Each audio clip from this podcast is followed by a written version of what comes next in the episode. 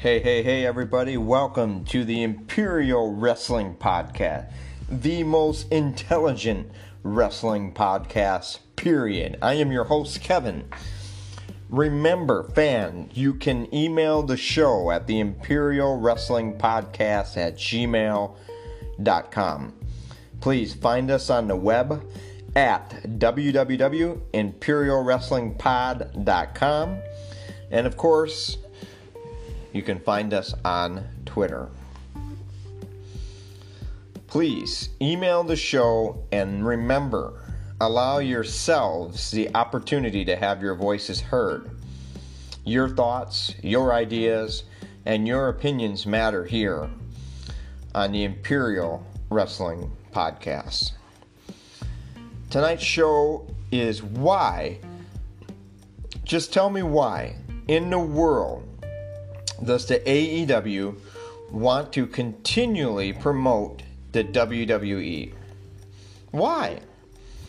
And think about a couple things here and just a logical perspective. Remove the emotional connotation out. Just take that out, keep it in a logical perspective, and think about the very beginning and the launch and the preparation and then the big moment right here in Chicago, the very first show that AEW does. Think about it. All of you pure wrestling fans and you true die-hard fans from the core and the pit of your stomach, you know deep down inside, as well as I do, the AEW launch essentially based on top of the line talent that had not necessarily entirely been part of the WWE. And you go, you know, you know, Kenny Omega, Hangman Page, the Young Bucks, Private Party, Best Friend. Look, there are some guys that have overlapping history with the WWE. Okay, that's inevitable. And we're going to get to that during this show. I promise you that. But the logical perspective, removing the emotional take, is I want you to look at what the AEW has become, not what its intentions were, where it is now. That's what we have to gauge. You can't gauge on anything based on what you want or what you think or where you want to be or where you're going. You have to base it on the now. The fact of the matter is, where are you right now? Where is the AEW right now in this moment? While there is a lot of overlap, sure, in history with guys such as Cody Rhodes, but keep in mind, Cody Rhodes, he himself reinvented himself through other promotions upon leaving the WWE. This was not a direct transaction. Think about that.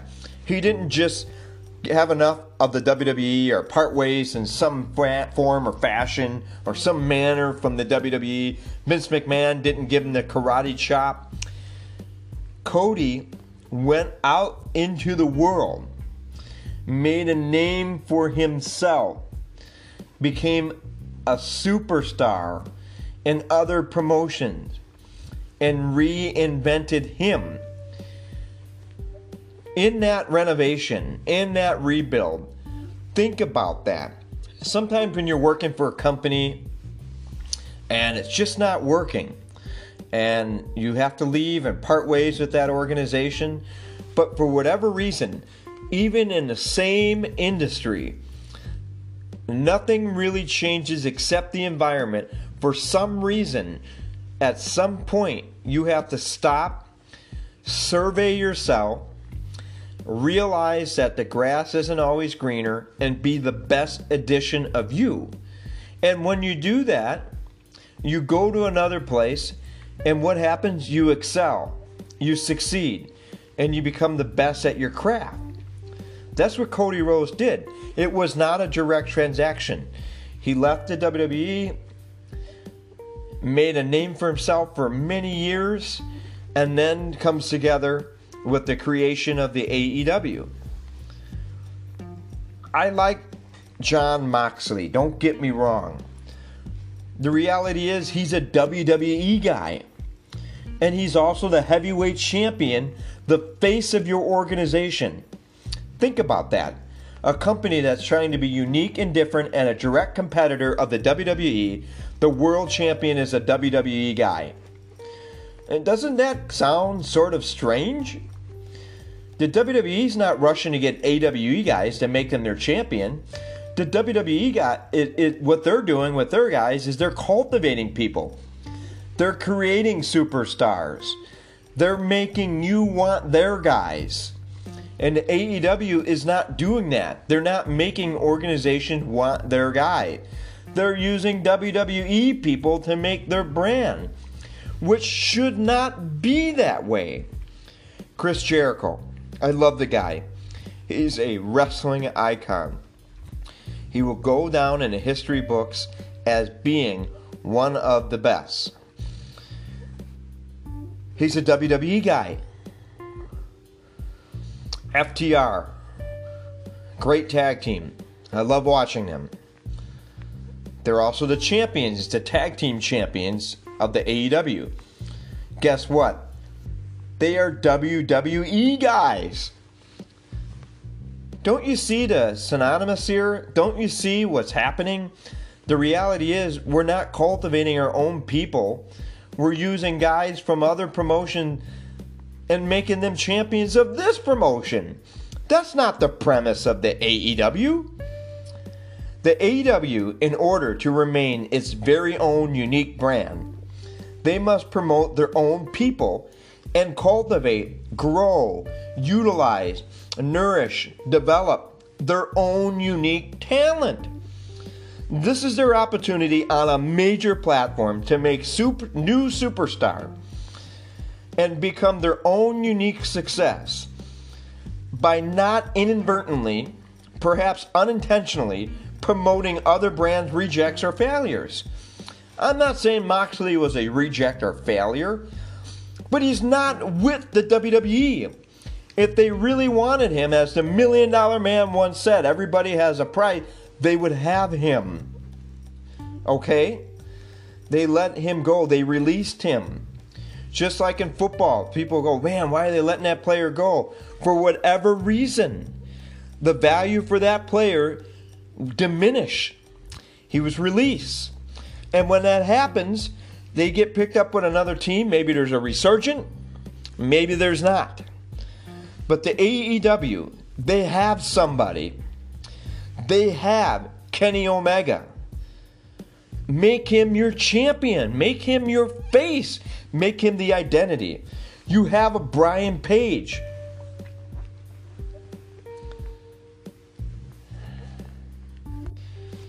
You know, you take a guy like Brian, um, excuse me, Brian Cage. You take a guy like Brian Cage, use them Brian has not been in the WWE yet. Here you got you got a pure superstar, phenomenal physique, great talent. Make him your own unique identity for the brand. You know, you can look at guys, even like the best friend. You take Chuckie, who's had a history with the NXT. Even Kenny Omega and his very early history with the WWE you have to keep in mind they are not direct transplants. They grew, they became molded with their own unique identities and they evolved. Their talent was went through its own evolutional process that was created outside the WWE. That's the difference. You take a guy like Brian Cage, who has not wrestled in the WWE, this is your opportunity to make him a superstar. This is your way of having your own unique roster of talent, not a revolving door of previously used talent. You see, the AEW has this really cool opportunity. It's much like this generation is yearning, this fandom, the fans of this era, they want something that's unique and truly their own. They want to have this thing. This generation literally wants to create its own experience, its own style, and its own brand of wrestling. The WWE has been the platform for decades. They absolutely, undoubtedly own this sport. They literally own the presentation of this product and how it's going to be showcased. The AEW, with this unbelievably powerful financial resources, they have to truly separate themselves, not blend themselves as a secondary option, not use their money foolishly by recycling old talent. The goal needs to be they want to be the first and best option, the award winning choice, and the key desired brand of wrestling. They have to do that. They have the financial abilities to do that. They have the TV marketing to do that. They need to promote their own guys. Well, how? How, how are they going to go about this? You know, everyone identifies problems, but they don't offer solution. That's the difference with the most intelligent wrestling podcast. We offer solutions and we want our great sport to become greater. How do you do that? Well, most successful companies and organizations have what's called a mission statement, Business 101. What is the AEW's mission statement? What is it? I honestly don't know what it is, but let's ask ourselves if I'm Tony Khan, what is my wrestling organization's mission statement? I am absolutely, totally confident, 100% certain of this. I don't believe Tony Khan's mission statement says, I wish to reuse WWE talent. I don't think that was the narrative of making and forming the brand of all elite wrestling. I could and would, and I would like the honor to be his consultant. I work for a reasonable price, by the way, Tony. But I would suggest to him and his great success. Tony is a very successful man. Don't take this as a negative that he's not doing things right. He's done many, many more things right than me to be the wealthy man that he is. What I'm saying is, I know wrestling and I know what other fans like me and like minded guys are thinking. If I could talk to Tony for 10 seconds, I would tell him, hey, Tony, in your mission statement, say to the world that all elite wrestling is showcasing talent that has not been seen before. The AEW has gone out there to the depths of the earth Japan, Mexico, Canada, you name it. And they've recruited the best talent around the globe and they can be seen right here on North American soil by watching the AEW. Thanks to the AEW, they can show the world talent that has not been seen before. You know, I have no problem with uh, or now Miro. I, I don't have a problem with them. But to promote him at the level they are, why? This is a WWE guy. Seems like all the guys that get a super awesome opportunity, their prerequisite to be in AEW is they had to wrestle for the WWE. And all that really does is promote the WWE. It's brand B, brand A. Brand A is the actual WWE. Brand B will be the AEW. Cut it out. I don't want to watch more WWE. I want to watch AEW and its own unique brand. We got to get there. We have to do it. Why have two promotions if they're the same thing? Why have two choices when there's one choice? Not making any sense. You have to differentiate, define, grow, elevate, and inspire. Be creative and make something that's yours. They have to do this. That's the only way they're going to rise above. You've got to make an absolute total style difference you know, watching more sneak attacks and outside ring interference and pathetic storyline. That's just more of the same of what we already see on the other leagues. The AEW must restore some sort of order and have a synonymous fashion of way of operating that's unique to the world and has its own system. They used to show these really cool replays that showed how effective wrestling moves were. They used to show like a win loss system that would be really cool for a sports platform that's not used by the WWE. They used to have meaningful matches where guys were both contenders and whoever won this match would get the title opportunity. They got away from that. They needed to come back to well sought out wrestling and truly give the fans exciting stuff. The stuff with the Young Bucks and every single match. I don't care what match it is, there's some kind of interference afterward where 20 guys run down there and beat each other up. I don't want to see more WWE stuff. You have to do something that's unique to your brand. You've got to reduce the talking points. Like during the shows, the interviews have to be kept to a minimum. Why do I say this? For example, one of my classes in college was a communication course. And what was really important about this particular class is we had to give speeches. And some of the speeches only required to be two minutes long. Have you ever sat down and tried to prepare a two minute speech? You would think two whopping minutes is nothing. But when you're given a speech and you have to organize your information, your chain of thought, and make something interesting and presentable, that two minutes feels like a lifetime. It takes a long time. And you really got to keep your talking points on point to keep the attention of your audience. So, what I'm suggesting here, when you do your interview, don't have these long, out of control, continuous talking point. Trust me, I may actually want to listen to some of these interviews or promo if they were to the point and had some sort of time limit. I record Dynamite now, and I literally fast forward through the interviews because they're so stupid. I don't want to hear it. They're wrestlers, okay? They have to do a promo and they got to have some acting abilities, but some of them just don't have that. So if you give them a scripted talking point where they stay on point, rehearse it a time or two before the show, make it exciting when they do it, but get right to the point. Trust me, if you do that, I might listen to what the wrestlers are saying. I don't want to hear awful rambling.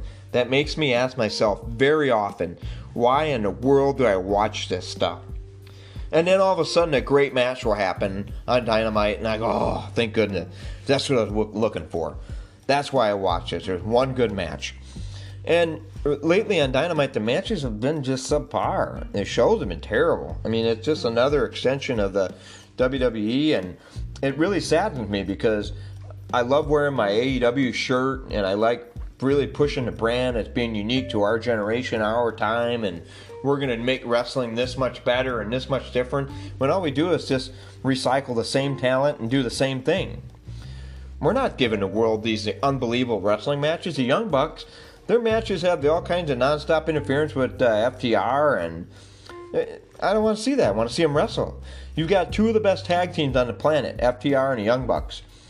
I know they're going to go into a pay per view and make it a great show but utilize it. Their tag team guys are unbelievable. The Lucha brothers, things like that, they got an unbelievable talent of tag team wrestling. Private Party, like we talked about earlier, you know, Blade and Butcher, they've got a incredible roster of tag team talent. They can do some incredible thing. They have to just give us good matches. There should have been some kind of tag team tournament where we decide who really is going to be the next contenders for the tag team championship. FTR just gets them. Now there's a Young Buck thing. It's very, not very well uh, produced, and the promos weren't good. We got a chance to put the two best tag teams in the world on one stage, and the road to get there was jagged and awful, full of detours and uncertainty. That's not good wrestling. They have a chance to do this, but the minds have to come together and develop that. You know, you got someone like Jim Ross who's got years of experience. I, I don't really understand what he's offering to the AEW right now.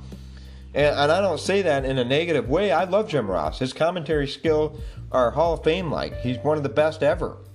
But I, I don't understand who is really the mastermind behind the AEW. Are there too many chiefs and not enough Indians? You know, are there too many cooks and not enough cleanup crew? I mean, something's wrong here. Uh, the focus is so, it seems like so many ideas are dumped into one basket that they're not facilitating a thorough plan. It's like a lot of things get lost in translation. And, and I don't think that was the intention of the AEW. And the wrestling, as it continues to spiral down, downward, what's ironic is they continue to increase WWE talent that's no longer with the WWE. I, don't think that's ironic, and I don't believe that that's coincidental. So, how do we get past it? Well, we talked about the style difference. You have to make your brand in the ring different, you have to make your brand outside the ring different. You have to keep your interviews different. You've got to keep your storylines crisp and meaningful, your matches precise and meaningful. And you've got to utilize the talent and your own unique talent. What Cody Rhodes was doing really cool is the TNT Championship. And I talk about this often, and I've discussed it many times on our podcast. What Cody was doing is he was bringing up guys from a lot of the independent markets that a lot of the real diehard wrestling fan knew exactly who he or she was. They know these talents and they identify with them right away. And what Cody Rhodes is doing is we see a great match for the TNT Championship each week. That would be like the main thing I'd want to watch. Sometimes I, to be honest, I would fast forward to a lot of stuff and just get to that match because usually there wouldn't be weird uh, drama or some sort of outside ring interference or something like that. But even that lately has got weird stuff around it, and, and I don't I don't want to see a continuation or more of the same in terms of the WWE. I want to see AEW stuff. You know, even the Dark Order thing when they brought Brody Brody Lee in to be the guy. The reality is he's a WWE guy. In order to build your own brand, you need to build your company upon your own successes, not the competitors' failures. As a wrestling fan, I want the AEW to succeed. The question really becomes does the AEW really want to succeed? That's the question. And that's the challenge. And I want to see a unique brand that really has the financial capabilities to put a dent in the competition. That's my show. Those are my thoughts. And those are some of my ideas. You know, while I'm excited that Pac's coming back, you know, he's a WWE guy. You know, I'm excited about so many things. And I really believe that so many awesome things are going to happen in the AEW. I don't know if this is a period of transition a period of rebuilding. I'm not really sure if this is a, a period of, of loss of focus, but I'm hoping it hones in. And maybe the show can be used as an inspiration, not a, a, a view of negativity, but a, a view of restructuring and recultivating idea and redefining the AEW and truly differentiating themselves as being a unique original brand with its own talent. That's my hope. Those are my thoughts. Thanks, everybody, for listening to the most intelligent wrestling podcast, period. Once again, I am your host, Kevin. Good night, everybody.